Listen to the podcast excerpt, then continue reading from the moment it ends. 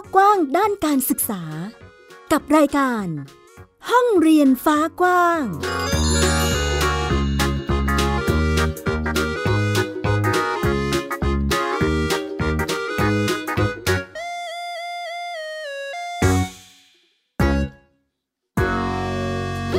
สวัสดีค่ะ คุณผู้ฟังต้อนรับคุณผู้ฟังทุกท่านเข้าสู่ห้องเรียนฟ้ากว้างกับดิฉันอัยดาสุนศรีค่ะ ประเด็นในวันนี้มีมาให้ได้ติดตามกันเช่นเคย กับสถานการณ์การเรียนการสอนในสถานการณ์โควิดนะคะ หลังจากที่พบว่าจำนวนผู้ติดเชื้อภายในประเทศ แทบจะไม่มีเลยก็ว่าได้นะคะ คุณผู้ฟัง ดังนั้นทำให้ต้องมาทบทวนเรื่องของมาตรการในการเรียนการสอนในโรงเรียน ตอนนี้เขาก็เตรียมที่จะเปิดเรียนแบบเต็มรูปแบบแล้วนะคะ ต้องติดตามสถานการณ์ รวมไปถึงอีกหนึ่งประเด็นที่เราก็คงต้องจับตามองนะคะนั่นก็คือการเคลื่อนไหวของนักเรียนนักศึกษาที่ออกมาเรียกร้องในสิทธิของตัวเองในประเด็นต่างๆ นั่นเอง จะเป็นอย่างไรไปติดตามกันค่ะ ไทย PBS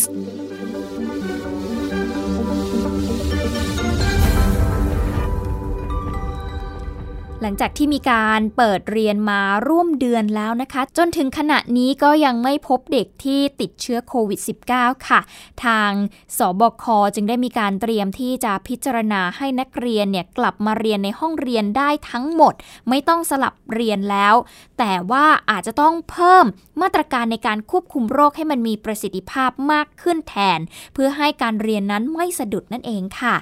นายแพทย์ทวีศักดิ์ วิษณุโยธิน โฆษกสบคนะคะก็บอกว่ากรมควบคุมโรค แล้วก็กระทรวงศึกษาธิการ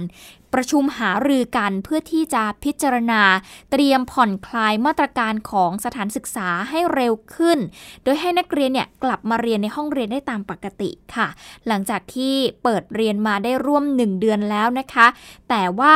ก็ไม่พบ การติดเชื้อโควิด -19 ที่เป็นเป็นกลุ่มเป็นก้อนน่ยนะคะคุณผู้ฟัง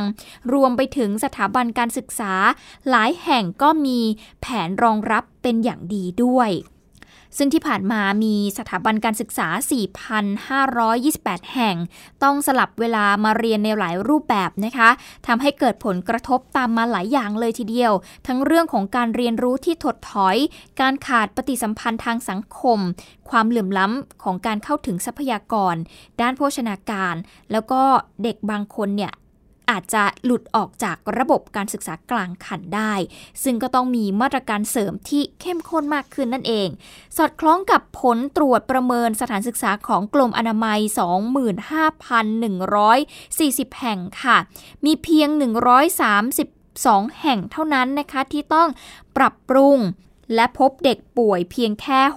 687 คนที่เป็นไข้หวัดแต่ว่าไม่ใช่โควิด -19 ซึ่งก็น้อยมากนะคะ ก็ย้ำเช่นเดิมนะคะว่าเด็กยังคงเป็นกลุ่มเสี่ยงที่ติดเชื้อต่ำร้อยละ1ถึง6สาเหตุนักวิชาการประเมินนะคะก็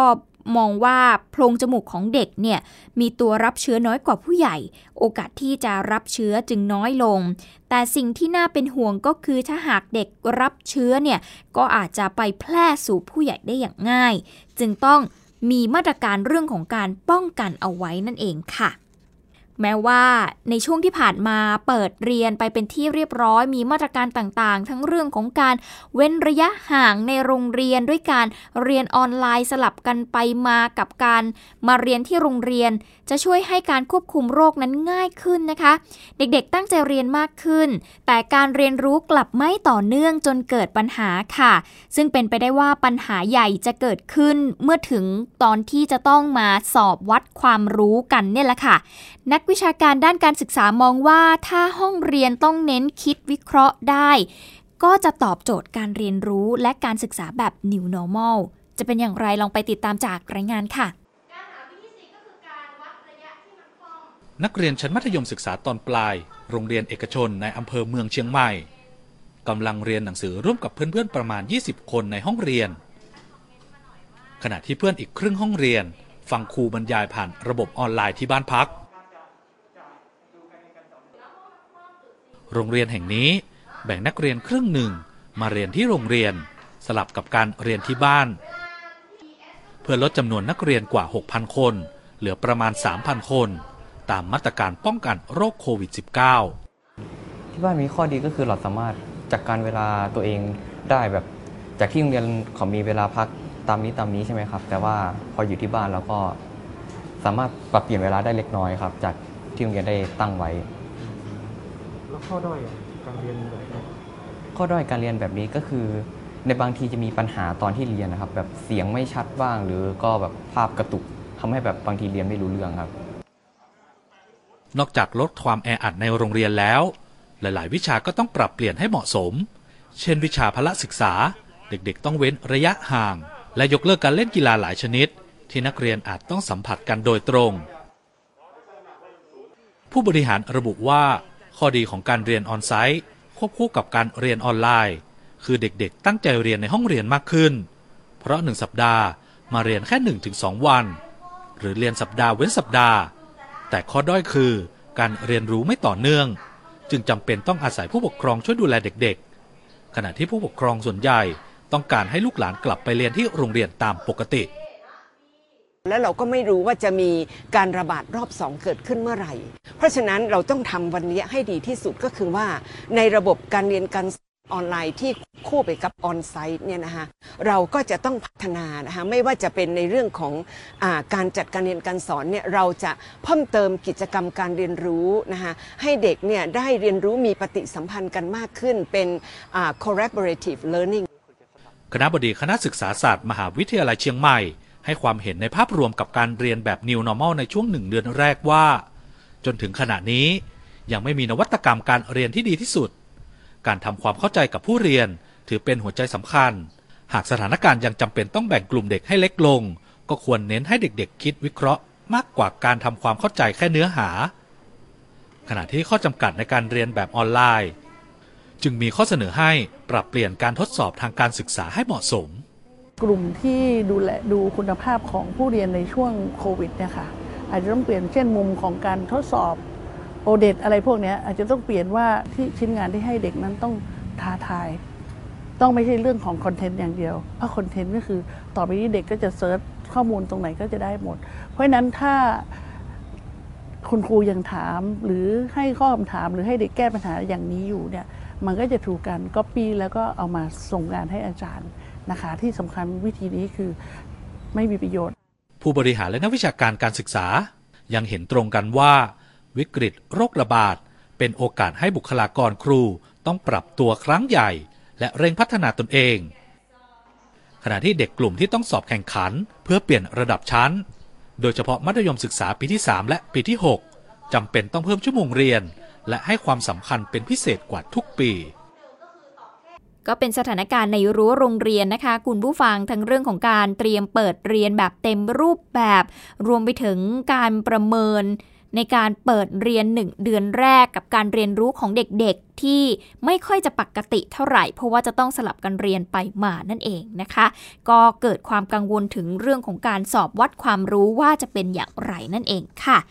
เดี๋ยวช่วงนี้เราพักกันสักครู่หนึ่งค่ะ คุณผู้ฟังช่วงหน้าเรากลับมาติดตามความเคลื่อนไหวของกลุ่มนักเรียนนักศึกษากันนะคะ ในประเด็นต่างๆ ที่พวกเขาออกมาเรียกร้องสิทธิของตัวเอง หรือตั้งคำถามกับรัฐบาลกันมากขึ้น จะเป็นอย่างไรติดตามช่วงหน้าค่ะ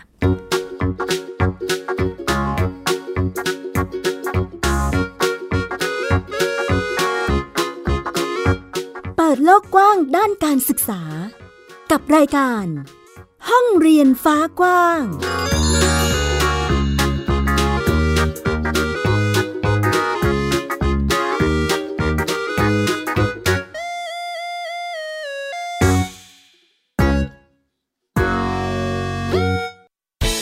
ที่คุณอย่ามาถามอะไรที่ search เจอใน Google เออ ถามกูรูในสิ่งที่ Google ไม่มี TCAS keyword สำคัญเลย ครับ TCAS คือระบบการคัดเลือกค่ะ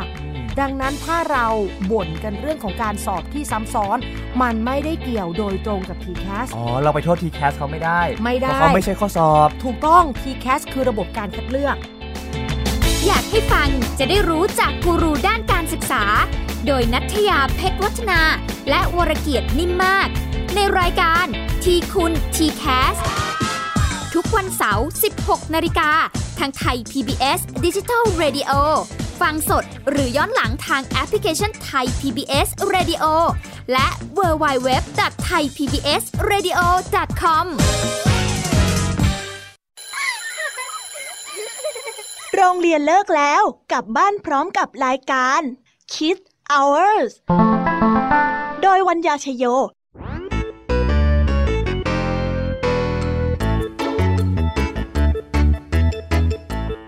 บกับนิทานคุณธรรมสอนใจกับครูไหวใจดีว่า ไม่ควรเชื่อคำพูดของคนพลาน นอกจากนี้ลุงทองดีกับเจ้าจ้อยยังมีนิทานสุภาษิตมาเล่าให้ฟังนี่พวกเอ็งเนี่ยนะ มันลิงหลอกเจ้ากันจริงทั้งยังมีนิทานเด็กดี และพี่ยามีเล่านิทานสนุกสุดหันษาให้น้อง ๆ ได้ฟัง ทุกวันจันทร์ถึงศุกร์ 17 นาฬิกาทางวิทยุไทย PBS www.thaipbsradio.com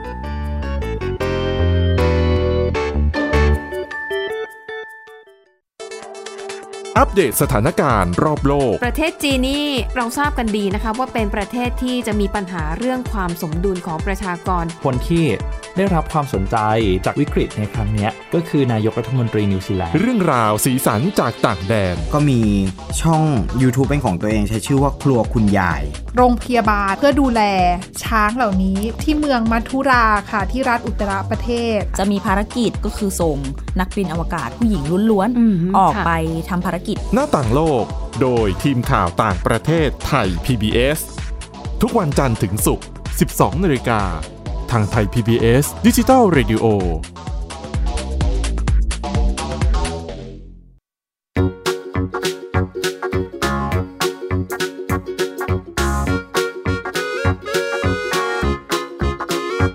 เปิดโลกกว้างด้านการศึกษา กับรายการ ห้องเรียนฟ้ากว้าง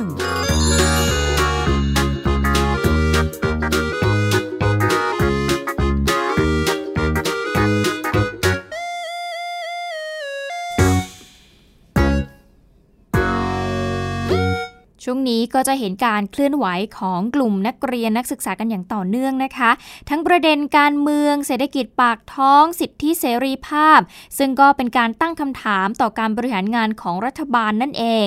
ก็ถือเป็นการแสดงจุดยืนในเรื่องของสิทธิเสรีภาพของนักเรียนที่หายไปในโรงเรียนนั่นเองค่ะ วันหยุดยาวที่ผ่านมาเครือข่ายครูขอสอน ชวนกลุ่มครูนักเรียนและก็ผู้ที่สนใจ มาเปิดประเด็นคุยกันในเรื่องนี้ เพื่อทำให้การศึกษาอยู่บนหลักสิทธิมนุษยชนอย่างแท้จริงนั่นเอง การถูกลงโทษในโรงเรียนผ่านประสบการณ์ของแต่ละคนไม่ว่าจะเป็นเรื่องทรงผม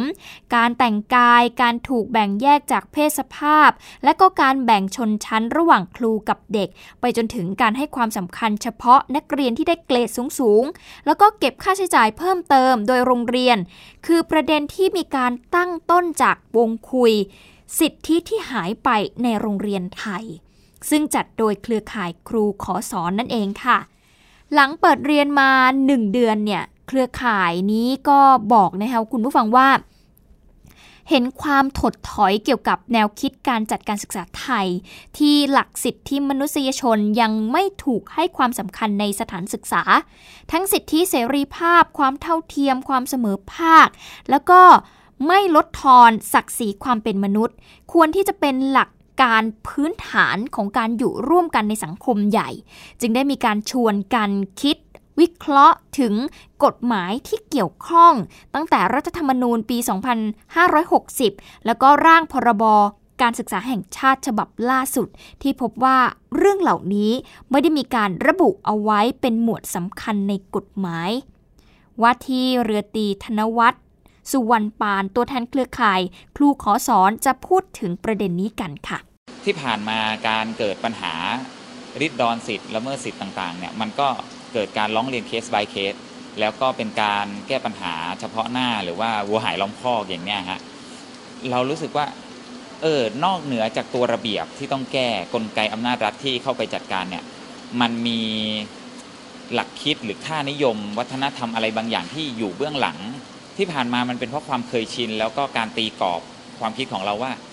เราเปลี่ยนแปลงไม่ได้หรอก เราไม่เชื่อมั่นในตัวเด็กเรารู้สึกว่ามันยากเนี่ยเด็กมันเป็นอย่างนี้เราต้องทำอย่างนี้มันถึงจะเอาอยู่ถึงจะเปลี่ยนถึงจะแก้ไขได้ แต่ในความเป็นจริงแล้ว มันมีวิธีอื่นอีกหลากหลาย แต่แค่เรายังไม่เคยทำความเท่าเทียม ศักดิ์ศรีความเป็นมนุษย์ความปลอดภัย และ ร่วมรับรู้ข้อมูลคือ 4 ประเด็นใหญ่ ๆ ที่เครือข่ายครูนี่นะคะ มองว่าเป็นสิทธิที่หายไปในโรงเรียนแล้วก็สถานศึกษา ที่ควรจะได้กลับคืนมา อย่างเป็นรูปธรรม และกระทรวงศึกษาธิการเองก็ควรที่จะทำให้เห็นแบบเด่นชัดด้วย ย้อนกลับไปตอนกลางเดือนกรกฎาคมที่ผ่านมาค่ะ พวกเขาได้มีการออกร่างถแถลงการผ่าน Facebook เรื่อง ขอแสดงเจตนารมณ์ให้สถานศึกษาปฏิบัติตามหลักการของสิทธิมนุษยชน ที่ได้เสียงสะท้อน ทั้งเห็นด้วยแล้วก็ไม่เห็นด้วย และข้อเสนอจากวงนี้จะเป็นส่วนหนึ่งที่เครือข่ายครูขอสอน รวบรวมเป็นข้อเสนอเพื่อนำไปยื่นต่อกรรมธิการด้านการศึกษา และหน่วยงานที่เกี่ยวข้องต่างๆ ต่อไปนั่นเองค่ะ หนึ่งในประเด็นเครือข่ายนักเรียนเรียกร้องกันมาอย่างต่อเนื่องนั่นก็คือเรื่องของทรงผมแล้วก็เครื่องแบบนักเรียนนะคะ แม้ที่ผ่านมากระทรวงศึกษาธิการจะมีการปรับแก้ไขระเบียบต่างๆ ให้เคารพสิทธิเสรีภาพมากขึ้น แต่เครือข่ายนักเรียนยังมองว่ายังไม่สามารถสร้างความเท่าเทียม พวกเขาจึงได้ร่วมกันไปยื่นหนังสือถึงรัฐมนตรีว่าการกระทรวงศึกษาธิการ เพื่อทวงถามถึงความชัดเจน เราจะไปติดตามเรื่องนี้กับคุณรุ่งโรธสมบุญเก่าค่ะ การเดินขบวนของกลุ่มที่เรียกตัวเองว่าองค์กรนักเรียนเลว และเยาวชนผู้มีความหลากหลายทางเพศหรือ LGBTQ เกิดขึ้นในเวลาไล่เรียกกับการเคลื่อนไหวของกลุ่มอื่น ๆ เพียงแต่เป้าหมายคือการเดินทางจากถนนราชดำเนินกลางไปยังกระทรวงศึกษาธิการเพื่อทวงถามความชัดเจนในการแสดงออกทางอัตลักษณ์ทางเพศในรั้วสถาบันการศึกษา ตัวแทนนักเรียนได้ยื่นข้อเรียกร้องถึงกระทรวงศึกษาธิการใน 4 ประเด็น คือเรื่องทรงผมที่แม้จะมีประกาศแก้ไขระเบียบจากกระทรวง พร้อมชี้แจงกับทุกสถาบันการศึกษาในสังกัด แต่กลับพบนักเรียนถูกตัดหรือกล้อนผมตามกฎของโรงเรียนด้านเครื่องแต่งกายสำหรับนักเรียนกลุ่ม LGBTQ ในการแสดงออกตามเพศวิถี ยุติเรียกคืนแบบเรียนที่สร้างทัศนคติเชิงลบให้กับกลุ่ม LGBTQ แม้ก่อนหน้านี้จะมีการเปลี่ยนแปลงแบบเรียนสุขศึกษาแล้วก็ตาม และข้อสุดท้ายคือการยุติการเลือกปฏิบัติต่อนักเรียน และปฏิบัติต่อทุกเพศอย่างเท่าเทียมข้อเรียกร้องทั้งหมดถูกรับไว้โดยนายประเสริฐบุญเรืองปลัดกระทรวงศึกษาธิการ ที่ยืนยันว่าจะตั้งคณะกรรมการพิจารณา แต่ไม่สามารถให้คำตอบที่ชัดเจนได้ว่าจะแก้ไขระเบียบต่างๆ ได้ภายในปีการศึกษานี้หรือไม่ ในฐานะที่เป็นปลัดกระทรวงก็จะรับฟังความคิดเห็นของทุกฝ่ายนะครับแล้วก็ไม่ใช่ว่าจะเป็นการตัดสินใจด้วย ตัวผมเองคนเดียวได้นะครับอันนี้เป็นเรื่องของการอยู่ร่วมกันในสังคมนะครับ เราก็ต้องระมัดระวังนะครับ ไม่ใช่แก้เรื่องหนึ่งไปกระทบอีกกลุ่มหนึ่งแก้เรื่องหนึ่งไปกระทบอีกกลุ่มหนึ่งนะครับ แต่ก็ค่อยเป็นค่อยไปรับฟังความเห็นของทุกฝ่ายความไม่ชัดเจนที่เกิดขึ้นสร้างความไม่พอใจให้กับกลุ่มนักเรียน เพราะก่อนหน้านี้พวกเขาเคยยื่นหนังสือ และแสดงออกเชิงสัญลักษณ์มาแล้วถึง 3 ครั้ง พร้อมสะท้อนว่าระเบียบกระทรวงศึกษาธิการว่าด้วยการไว้ทรงผมของนักเรียน พศ 2563 ขาดการมีส่วนร่วมจากนักเรียน ท่านไม่เปิดเผยสู่สาธารณะ แต่ท่านนำไปเปิดเผยในที่ประชุมคณะกรรมาการการศึกษาสภาผู้แทนราษฎร ซึ่งสสในสภาเป็นคนให้ร่างฉบับนั้นกับผมมาทำให้ผมเห็นว่าร่างหลังรับฟังความคิดเห็นกับกฎที่ประกาศใช้จริง ไม่มีข้อคิดเห็นของนักเรียนที่แสดงลงไปในนั้นเลยกฎที่ประกาศใช้จริงแทบจะตรงกับร่างก่อนรับฟังความคิดเห็นแทบทุกประการ แล้วถ้าจะรับฟังความคิดเห็นจากนักเรียนไปทำไมถ้าท่านไม่ใส่ลงไปในร่างที่จะประกาศใช้จริงครับขณะที่สื่อสังคมออนไลน์ร่วมกระติดแฮชแท็กเราไม่ใช่ตัวประหลาด สะท้อนปัญหาการถูกเลือกปฏิบัติการเหยียดเพศในสถาบันการศึกษา ซึ่งหากมองว่าโรงเรียนเป็นสถานที่สร้างพลเมืองที่มีคุณภาพ บุคลากรทางการศึกษาก็ควรยอมรับความแตกต่างหลากหลาย ซึ่งเป็นสิทธิขั้นพื้นฐานในการเคารพกฎหมายทั้งหมด รุ่งโรจน์สมุทรเก่าไทย PBS รายงานกระแสการเคลื่อนไหวของกลุ่มนักเรียนในประเด็นทรงผมและความหลากหลายทางเพศ ประเด็นนี้กระทรวงศึกษาธิการก็รับไปพิจารณาปรับแก้ระเบียบ พร้อมกับสร้างความเข้าใจกับโรงเรียนในสังกัดนะคะ แต่ในมุมทัศนคติภายในสถาบันการศึกษา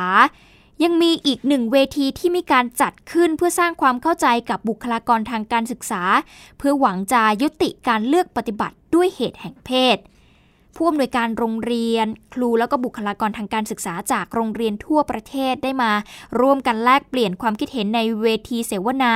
การอยู่ร่วมกันโดยการโอบรับวัฒนธรรมความหลากหลายทางเพศ ที่ร่วมกันจัดโดยคณะกรรมาการ การศาสนา ศิลปะวัฒนธรรม สภาผู้แทนราษฎร โดยเวทีนี้จัดขึ้นภายหลังจากกลุ่มตัวแทนนักเรียน เดินเท้ายื่นหนังสือถึงรัฐมนตรีว่าการกระทรวงศึกษาธิการ แล้วก็ยื่นคำร้องต่อศาลปกครอง ขอให้เพิกถอนกฎระเบียบกระทรวงศึกษาใน 2 ประเด็น นั่นก็คือเรื่องของทรงผมนักเรียนและการแต่งชุดนักเรียนตามเพศวิถี ในกลุ่มนักเรียนที่มีความหลากหลายทางเพศนั่นเอง โฆษกคณะกรรมาการ ศาสนาศิลปะ และวัฒนธรรม สภาผู้แทนราษฎรก็บอกนะคะว่า การปลูกฝังวัฒนธรรม การยอมรับความหลากหลายทางเพศในโรงเรียนเนี่ยเป็นสิ่งสำคัญ และจะต้องแก้ไขอย่างเร่งด่วน จากข้อมูลเนี่ยพบว่าแม้จะมีระเบียบกระทรวงศึกษาธิการเรื่อง ระเบียบทรงผมนักเรียน แต่ก็ยังมีบางโรงเรียนที่ไม่ปฏิบัติตามแล้วก็กัดแกล้งนักเรียน โดยการบังคับตัดผม ซึ่งการใช้นโยบายหรือกฎระเบียบของโรงเรียนก็เป็นหนึ่งในปัจจัยที่ทำให้เกิดความรุนแรง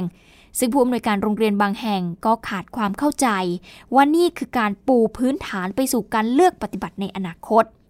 การหารือเร่งด่วนในวันนั้นนะคะนอกจากจะสร้างมาตรฐานการเยียวยาต่อครูหรือนักเรียน ก็ยังต้องสร้างพื้นที่ปลอดภัยภายในโรงเรียนด้วย คุณ